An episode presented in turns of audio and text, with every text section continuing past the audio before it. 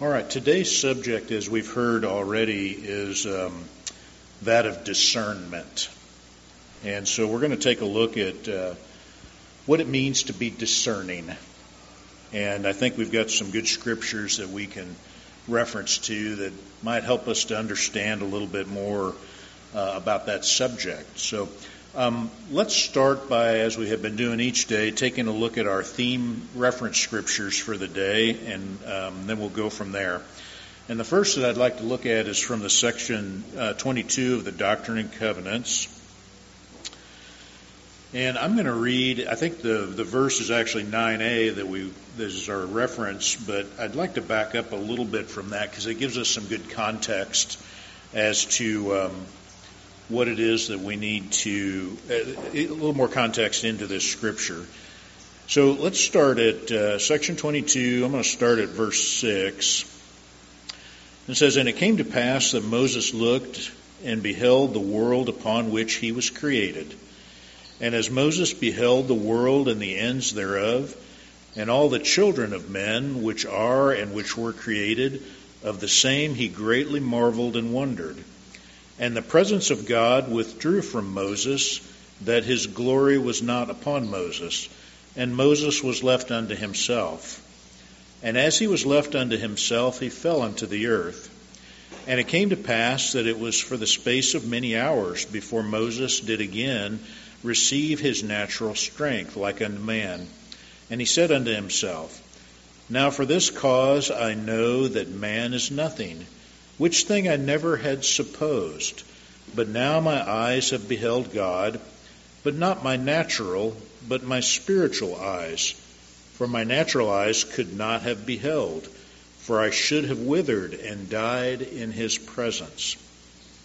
But his glory was upon me, and I beheld his face, for I was transfigured before him. And now it came to pass that when Moses had said these words, behold, Satan came tempting him, saying, Moses, son of man, worship me. And it came to pass that Moses looked upon Satan and said, Who art thou? For behold, I am a son of God, in the similitude of his only begotten. And where is thy glory, that I should worship thee? For behold, I could not look upon God except his glory should come upon me, and I were transfigured before him. But I can look upon thee in the natural man. Is it not so, surely? Blessed be the name of my God, for his Spirit hath not altogether withdrawn from me. Or else, where is thy glory? For it is darkness unto me, and I can judge between thee and God. For God said unto me, Worship God, for him only shalt thou serve. Get thee hence, Satan. Deceive me not, for God said unto me, Thou art after the similitude of mine only begotten. And he also gave unto me commandment when he called upon me out of the burning bush, saying, Call upon God in the name of mine only begotten, and worship me. And again, Moses said, I will not cease to call upon my God. I have other things to inquire of him, for his glory has been upon me, and it is, glo- and it is glory unto me. Wherefore I can judge between, between him and thee. Depart hence, Satan.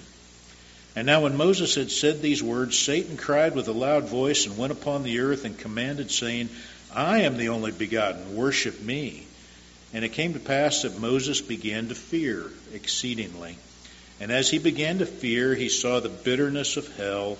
Nevertheless, calling upon God, he received strength, and he commanded, saying, Depart hence, Satan, for this one God only will I worship, which is the God of glory. So I know that was kind of a long reading. I've been doing some long readings here the last uh, couple of days.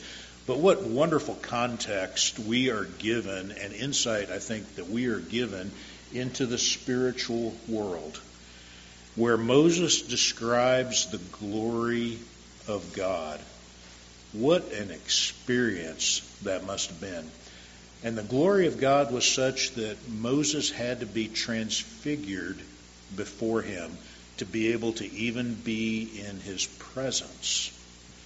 And so then comes along Satan. Remember, I told you Satan's got a lot of nerve.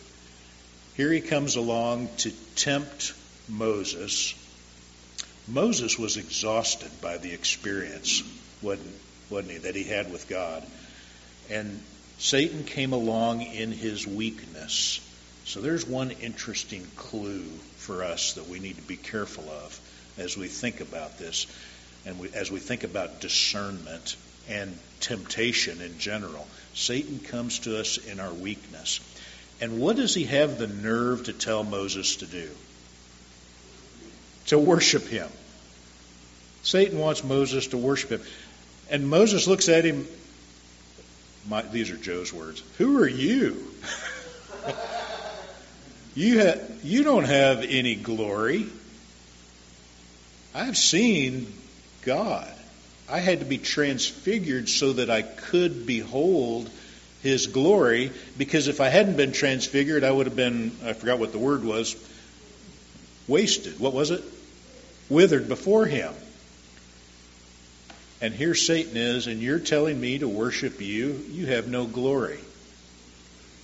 So Moses was given a very keen insight as to discerning between um, those things which are righteous and those things which are wicked. We could probably spend all of our class hour just talking about this one particular uh, section that I just read, section 22, this part in section 22 that I read.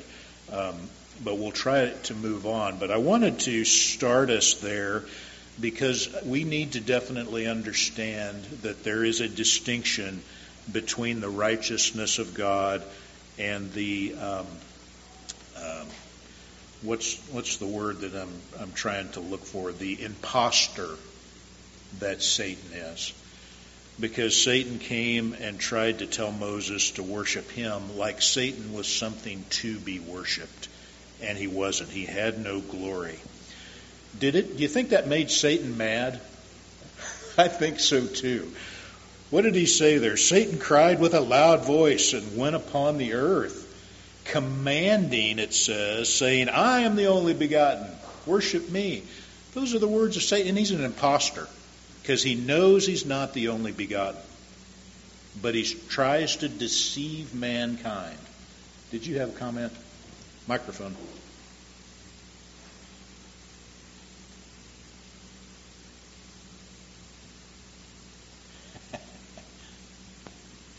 14 and 15, it says Satan actually began to tremble, and the earth shook, and Moses then received back his strength.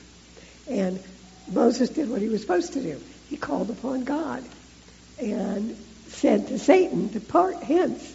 And Satan got the message because in 15 he says, Satan began to cry with a loud voice, weeping, wailing, gnashing of teeth and departed. He's very dramatic, I think. Yeah. That's his only glory. He has great Maybe that drama. is his only glory. He's got a lot of drama. Yeah, very, very interesting. Elisa?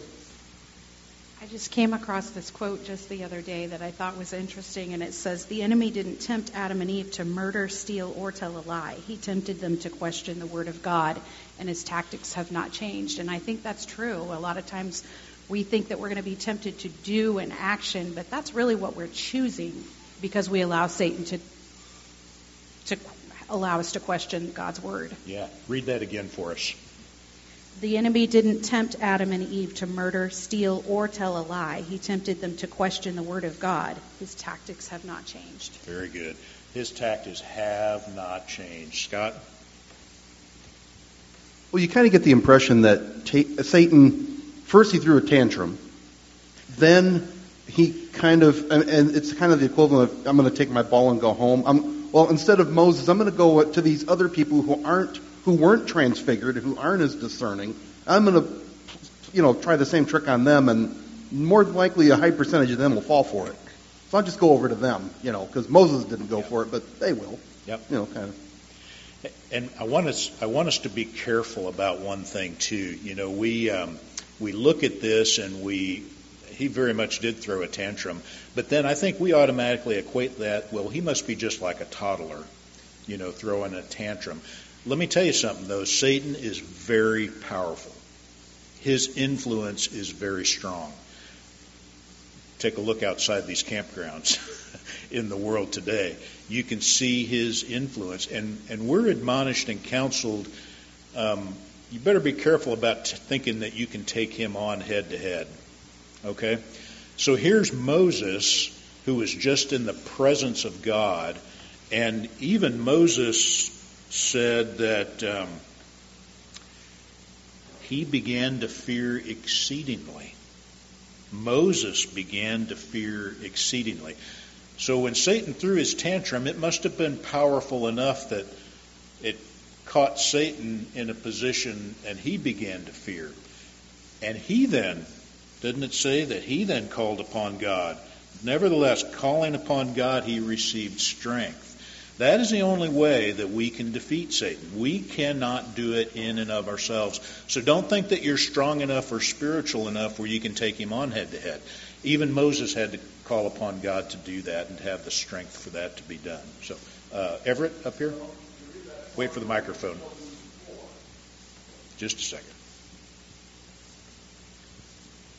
When he had told Satan the name of the only begotten to leave, he went upon the earth and said, I'm the only begotten, worship me. And I found this in Genesis 3 of the inspired version where it says, And I, the Lord God, spake unto Moses, saying that Satan, whom thou hast commanded, in the name of my only begotten, is the same which was from the beginning. He came before me, saying, Behold, I, send me, I'll be thy son. I'll redeem all mankind. That one soul shall not be lost, and surely I will do it. Wherefore, give me thine honor. But behold, my beloved Son, which is my beloved and chosen from the beginning, said unto me, Father, thy will be done, the glory be thine forever. Wherefore, because that Satan rebelled against me and sought to destroy the agency of man, which I, the Lord God, had given him, also that I should give him mine own power, for the power of my begotten, I caused that he should cast down and became Satan. Thank you, Everett. That's a great scripture. Gives us another, you know, good insight as to what his nature is like. Satan desired the glory, and he desired. He said, "I'll go save mankind. Surely I will do it." Taking away mankind's agency. So those things are all contrary to the law of God. And so, because of those things, he was cast out from his presence. Eric and then Brenda. Um, just a, a, recent example, um, and and I know some people knew, kind of felt immediately what what was right or wrong, but you know this uh, man who from Brazil who claimed that he had, uh, you know, the records and so on. Uh, there were so many people who wanted that to be true. I mean, they did, and and they wanted it so badly they believed it. Uh, but for me, uh, when when I heard about it, I thought, well, I'll I'll kind of hear the things out. But I I never thinking of this experience, I never felt this spirit. And I thought to myself, if this is really of the Lord, the Spirit should just be flooding over in abundance, kind of like Moses, you know, where is thy glory? I've been in the presence of the Lord Almighty, and where is thy glory? And, and I think about that now that, yeah, there was, there was no presence there. There was no spirit. And, uh, and, and that was, of course, a real big clue to, to me, at least, that, okay, yeah, there, there's something not right here. Yeah, and and you can see in these last days the need for discernment, and that's just that's one big example right there. What a you know a deception that is uh, has gone out on the face of the earth, and there's lots of them. So we got to be very discerning. Brenda. Um, well, the scripture that that um, Everett just read in in Genesis about Satan not giving us a choice and uh, I just wanted to point out how many testimonies this morning we talked about the choice that we have and this discernment that we need to make those choices. Yeah, that, that's really good. Jane? Genesis 3, Everett, what was that reference? Do you remember? we'll look it up for you, Jane. Come back to you. Uh, Greg, did you have your hand up? Yeah. As far as discernment is concerned, and you were talking about being aware of the capabilities of Satan, um, I find it extremely interesting at how cunning and sly he is, yet how daggum bold he is to, and I, and I think it's important to take into consideration the way this is said, to quote scripture out of context to the only begotten in, in a way to hopefully pull him away from his design, his purpose, his glory, so that he would be able to do what he ultimately wanted to, and that was to drag everybody down to the level of him. He's, he's not, he's not afraid to take a 100% truth and turn it into a 99.9% truth to try and deceive and to pull man away, to, to the point of even quoting what we consider to be scripture. Yep.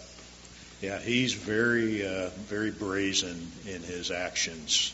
And uh, why do you suppose he's that way? Why is Satan that way? He wants us to be miserable like he is. Barb? It's also true that the bigger the lie, the bigger the liar. if, if you're going to make a little lie go over, then okay. But if you're going to make a big lie go over, you have to be a really big, bright, intelligent liar because you have to know what you said and then be able to back it up. That's where most liars get caught. They forget what they said. That, that's right. That's why I always tell the truth because I, I have a terrible memory. I get I would get caught in my lie because I can't remember what I've what I've talked about. So Genesis three one through four. Thank you. Any other thoughts there on this uh, this particular scripture before we move on? All right. Let's look at the next uh, theme reference scripture. This is out of the book of uh, Moroni. So go over to the Book of Mormon. What great instruction. You know, I like the Book of Moroni, and I don't know where it says in here. I won't take the time to look it up. Um, but it's like Moroni said, okay, there's some things that we I haven't covered completely that I want to just make sure that it's very clear that we check these off. And he's going through and wrapping everything up and making sure he puts a nice bow on all the uh, instruction that we've received. So that's why I really do like the uh, the book of Moroni. And uh, I'm going to take a look at uh, the seventh chapter, um, starting with, I think I'll start with verse 13 and read down, um, read down a little bit. So it says, For behold, my brethren, it is given unto you to judge, that ye may know good from evil. And the way to judge is as plain that ye may know with a perfect knowledge as the day is from the dark night. For behold, the Spirit of Christ is given to every man, that they may know good from evil. Wherefore I show unto you the way to judge. For everything which inviteth to do good and to persuade to believe in Christ is sent forth by the power and gift of Christ. Wherefore ye may know with a perfect knowledge it is of God. But whatsoever thing persuadeth men to do evil, and believe not in Christ, and deny him, and serve not God, then ye may know with a perfect knowledge it is of the devil. For after this manner doth the devil work, for he persuadeth no man to do good, no, not one. Neither does his angels neither do they who subject themselves unto him. And now, my brethren, seeing that ye know the light by which ye may judge, which light is the light of Christ, see that ye do not judge wrongfully. For with that same judgment which ye judge, shall also, ye shall also be judged. So here we're back, and we talked about this um, yesterday or the day before that the Spirit of Christ is given to every man that they may know good from evil. It says it right there in, in that 14th verse. So I take the word every man to mean every man, everybody, I think, is given that Spirit of Christ. If you're not familiar with uh, with Christ and His church, a lot of the world will say, uh, "My conscience told me that I probably shouldn't do that," you know. And I think we can explain it that way. I, th- I think that does make some sense. That everybody has a conscience. What's different about you and I as it relates to the Spirit? What did you say, Barb? We, we know where that Spirit comes from. We have made a covenant in the waters of baptism, haven't we? And then the elders have laid their hands upon us. And what, what have we been given in that? The gift of the Holy Ghost. Do we then, eh, can we say we have an added portion of that Spirit? I think that seems reasonable that we have an added portion of that. Reggie and then Brenda. Say that again. If we use it. So there's an exercise that comes along with that. Great point. Brenda? So, if some of you don't know, I teach first grade at, at CPRS. So, so these are children that are getting close to preparing for baptism. And, and I had a student one year that uh, did, I don't remember what he did. He did something, and I was trying to work on his heart a little bit. Had some one-on-one time, and um, I told him that we're born with with the Lord's Spirit in our heart, and that we just need to listen to that still small voice. And he said, "Well, I don't have that in my heart." I thought, "Oh, I've got I've got some work to do this year." But but then I also thought about this. The rest of the scripture it talks about how um, Satan can't do good.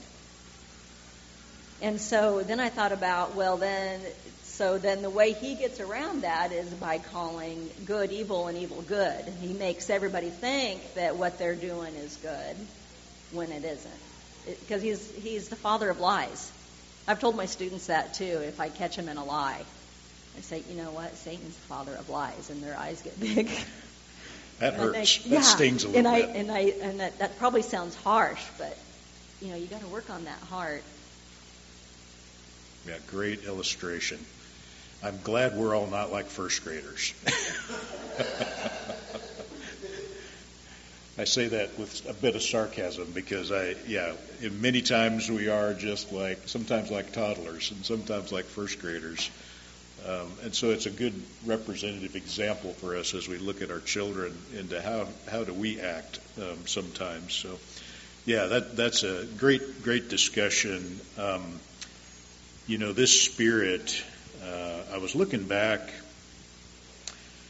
to try to find, uh, I think it's in here in Moroni. Um, if you turn to the 10th chapter, Moroni, you're all familiar with this, where um, we're counseled to um, seek the Heavenly Father's wisdom as it relates to we we put it to the to the belief of the Book of Mormon, but it, it really goes beyond that. Uh, Moroni chapter 10, starting verse 4 says, And when ye shall receive these things, I would exhort you that ye would ask God the eternal Father in the name of Christ if these things are not true. And if ye shall ask with a sincere heart, with real intent, having faith in Christ, he will manifest the truth of it unto you by the power of the Holy Ghost.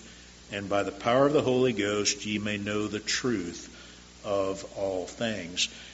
And while that applies, I think, to the fullness of the gospel, the Book of Mormon here, I think that applies really to every aspect of our lives. You know, if we're faced with a a decision or a concern, such as you know, the Eric talked about the gold plates that that surfaced a few years ago. You know, that's a big deal, and we put it to the Lord. Um, same thing happened in 1984. Whoa, that's a big deal, you know, and put it to the Lord.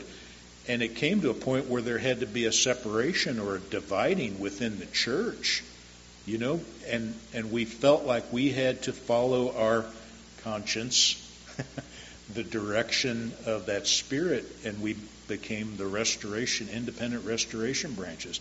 And we've been that way ever since. Um, we need to put the Lord to the test because the promise is that we may know the truth of all things. Greg? One of the important things with this counsel given here is the requirement to act before taking it to the Lord. And part of the promises that are just full, full that are throughout the entire scriptures is part of that prom, part of that action process is seeking God's face or studying him out or knowing what his truths are so that the spirit can then manifest itself through those truths that you already have resident and then fill in the gaps where they exist in our lives, our, our minds, our hearts. So there has to be an action process before you just take it to the Lord. It's not like what I wanted to do in college, where I'd take my notes, set them underneath the pillow, and hope that I would be able to pass the test the next day. Osmosis. Right. It, it unfortunately it doesn't work Doesn't like that. Uh, I would be extremely intelligent if that was the case, but you have to be actively engaged, and I like to call it the owner's manual. Otherwise, without getting into the owner's manual, you aren't going to know how to run the vehicle. Well, and think about you know 1984. I think that woke a lot of us up, and we dove back into the scriptures.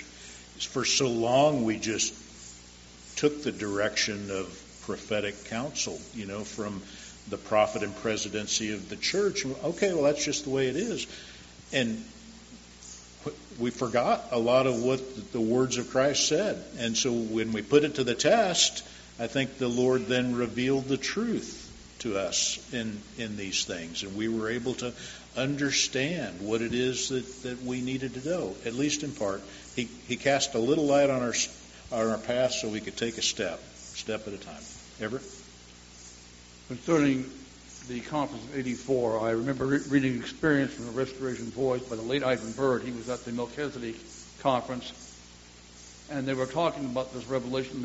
A spirit was felt there, and he was asking God, is this spirit of you? And your voice spoke and said, what about Second John, certain chapter concerning false spirits coming in, that if the spirit can testify that Christ came in the flesh, it's of God. If it does not, it's not of God. Well, he tested that spirit, and that spirit could not testify that Christ came in the flesh.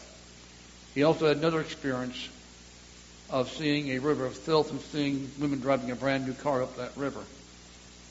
Interesting. Yeah, thank you, Everett, for sharing sharing that.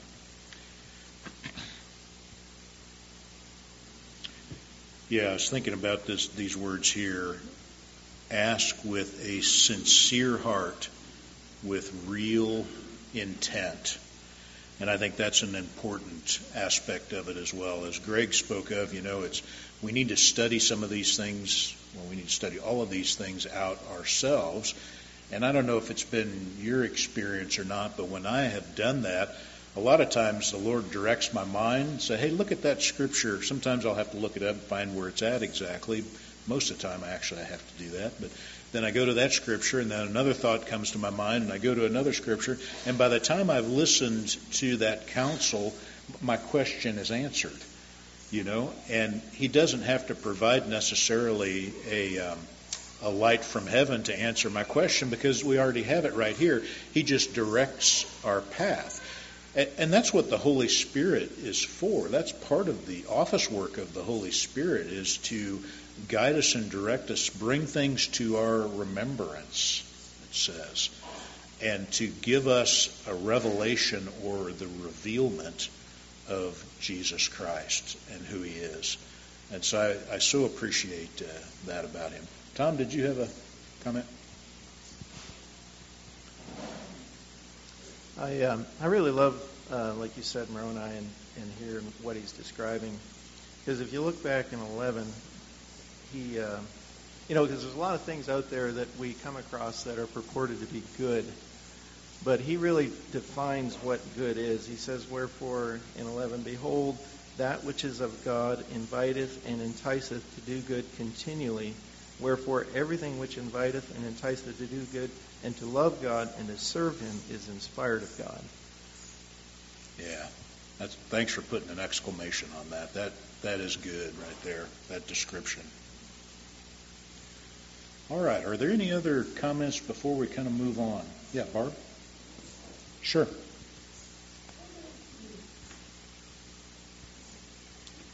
Sorry. How does the gift of discerning of spirits differ from discernment? Are we all given that gift? Great question. Or is that something that some people have and other people have to study and wade their way, their way through? That I'm going to. I'll give you my understanding. I, I believe that that is the case. I think that is a gift from God, and just like we all have different gifts, I think some people are given that specific gift. Um, can you work yourself into having a gift from God?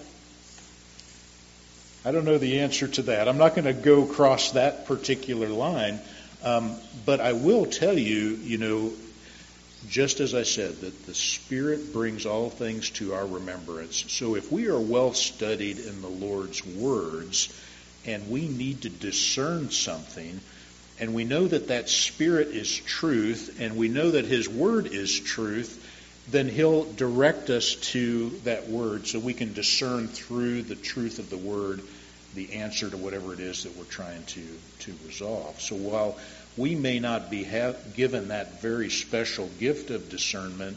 We can come or arrive at discernment through the promise of that Holy Spirit. Did that make sense?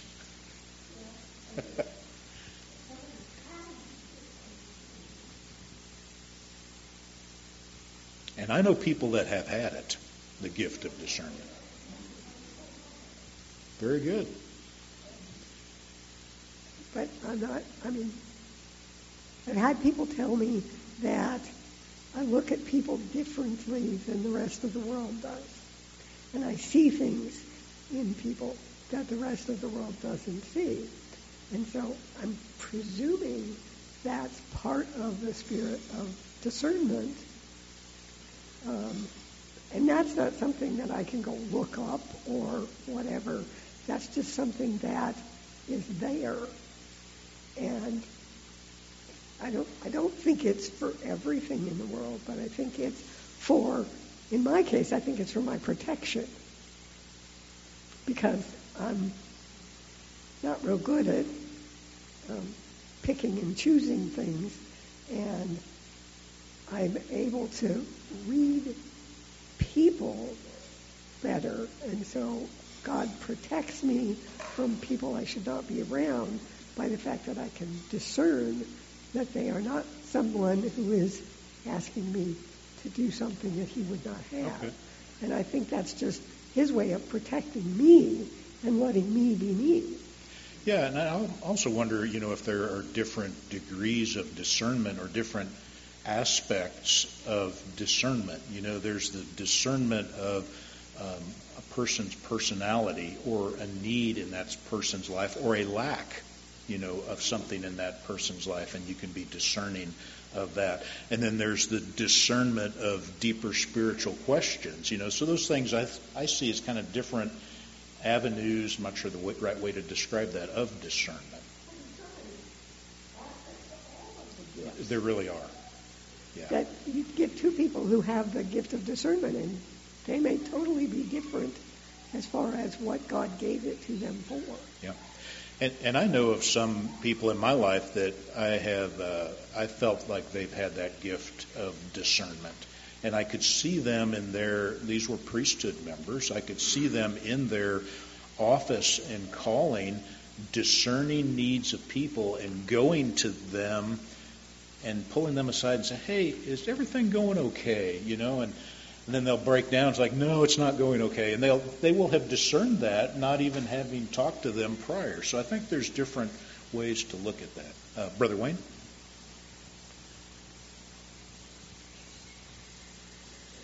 The Holy Spirit is given to every man that they, and there's a little tiny word right there, that they may know. And that suggests various levels, and it also suggests responsibility or something we have to do to receive that. So there's a lot of variables involved there, but it comes back to us and what we do with it. That, that's a great point. And just think about um, think about the opposite, because you look out in the world and you see all the sin that is in the world, and how can these people who have been given a portion of the Spirit because they're on this earth and they choose to ignore that? And so, to to that very point, great great comment.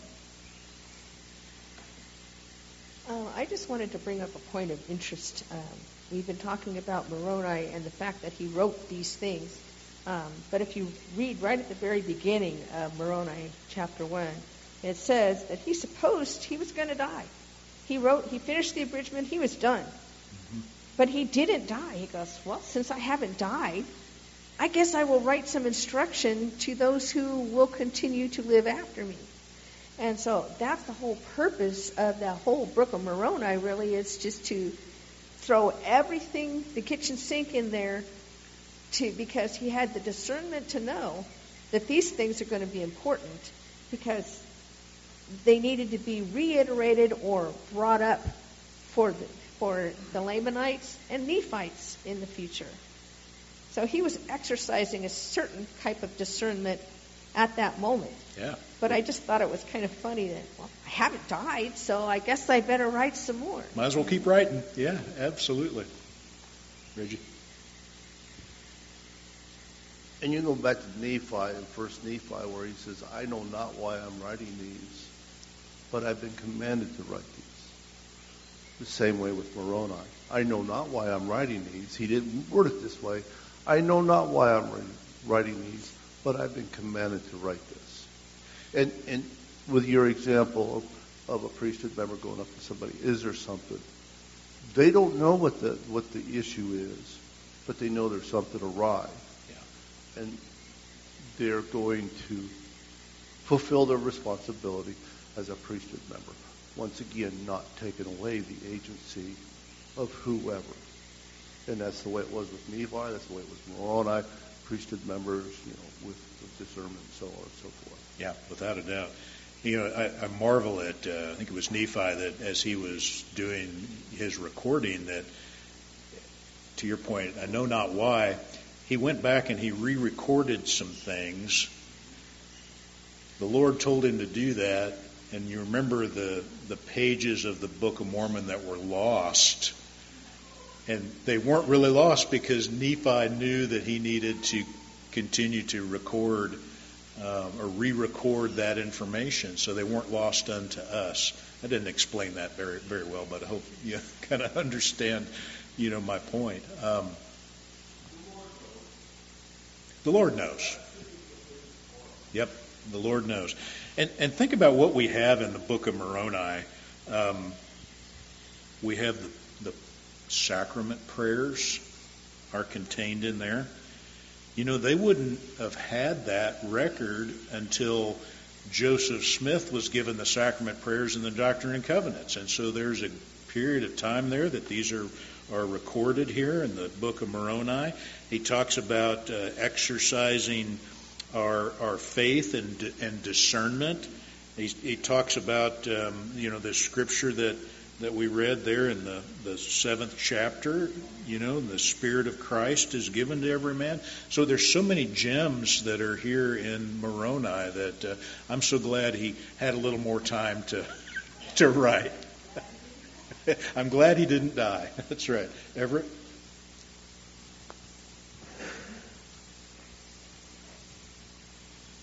We talk about the, the sacraments of the church in Moroni as well as in Doctrine and Covenants, the blessings.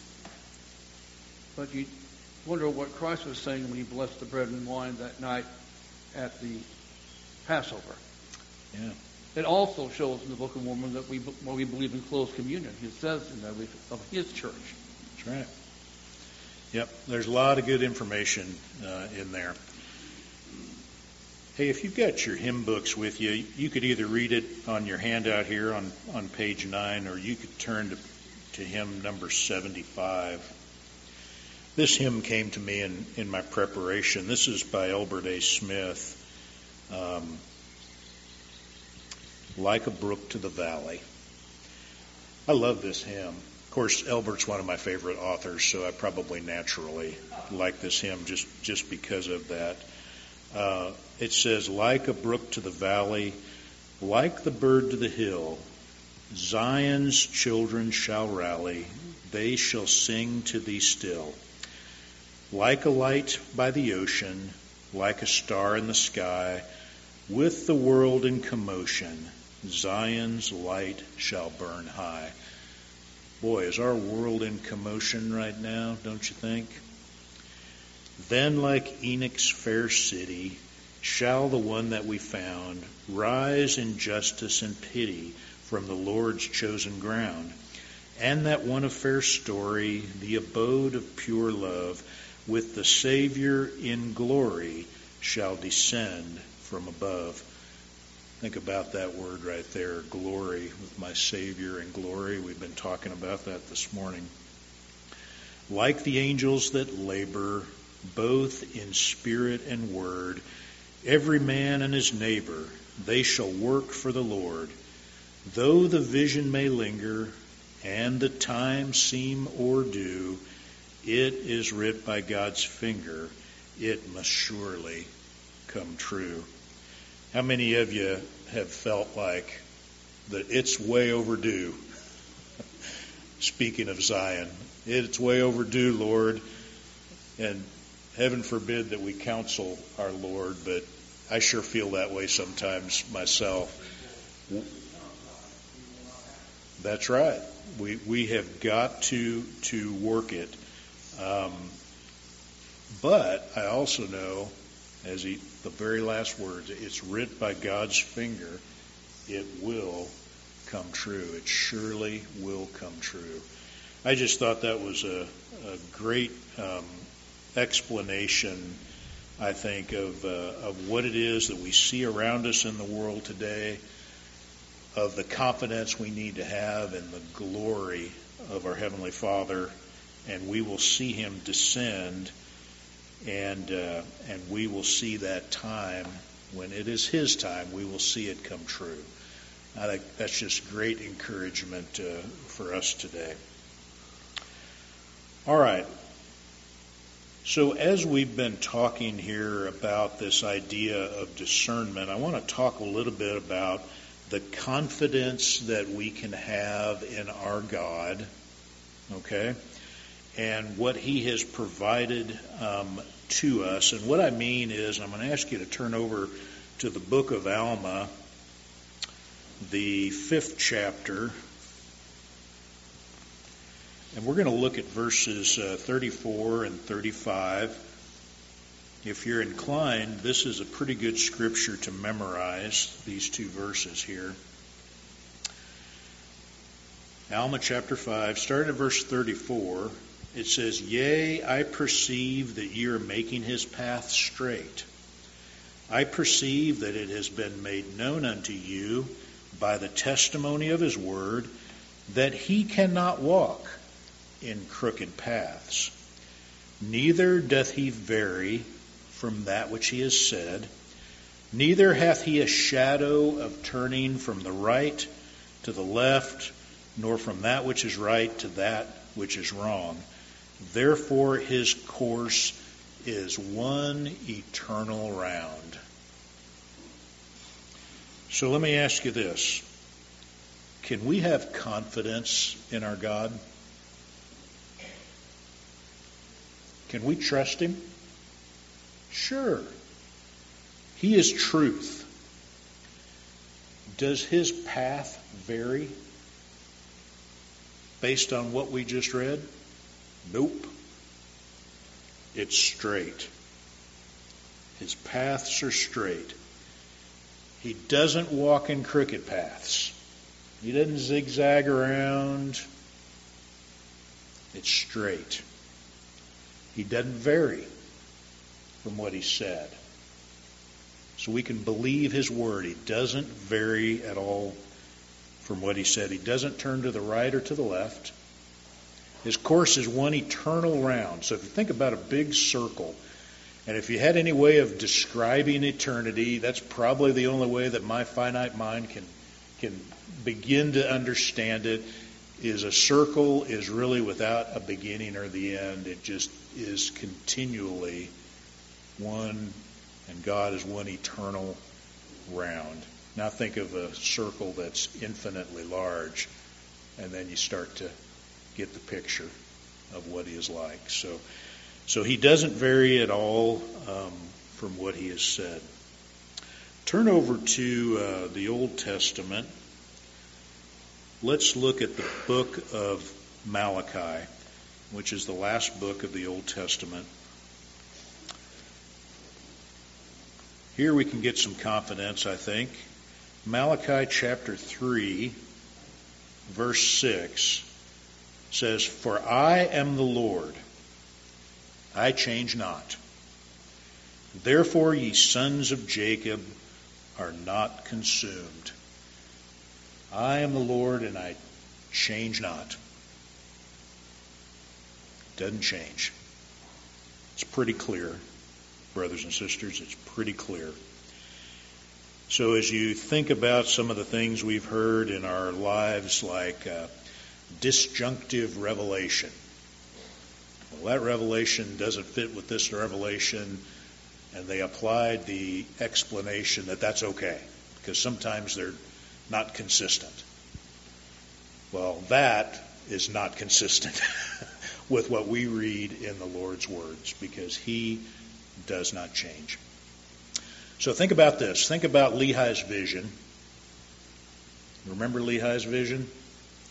When I was a young man and we attended church in Fort Worth, Texas, uh, I went to the senior high class from freshman all the way through my, my senior year high school, and that class was taught by a young deacon, newly ordained when I was a freshman.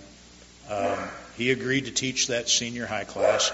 There was only probably four or five of us in there, and it was a different four or five every Sunday. It seemed like there we didn't have real consistency. Other than I was there every Sunday. My mom always made sure I was there, and we went over Lehi's vision every year, and it seems like we studied it year after year. Um, that's the scripture that he knew. And that's the story that that young deacon knew. And he took me under his wing and he made sure and drilled into my head the story of Lehi's vision.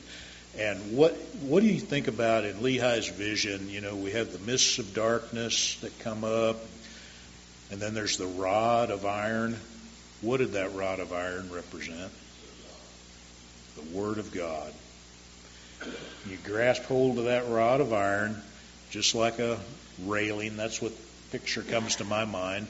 And you make your way along that rod of iron, even if it gets so dark you can't see one foot in front of the other, you got a hold of that rod of iron, and you make your way until you can get to that tree of life and partake of the fruit of that tree of life. So these these brothers and sisters, these are our rod of iron.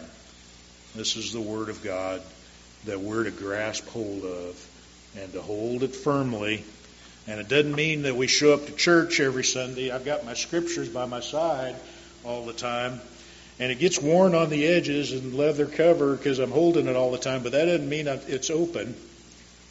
My dad's here today, so this is a funny testimony, and then we'll take a break.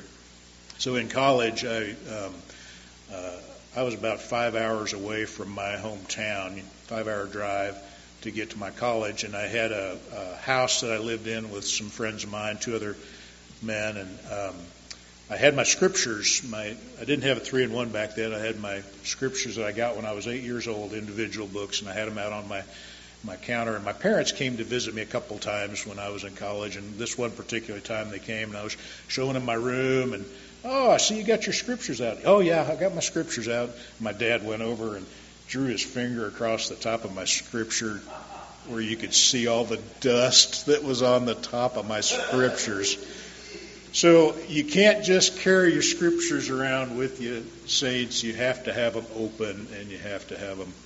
Uh, you have to read them, you know, to truly hold on to the rod of iron. So uh, let's take a break there, and we'll uh, we'll come back in about ten minutes for the second part of our class.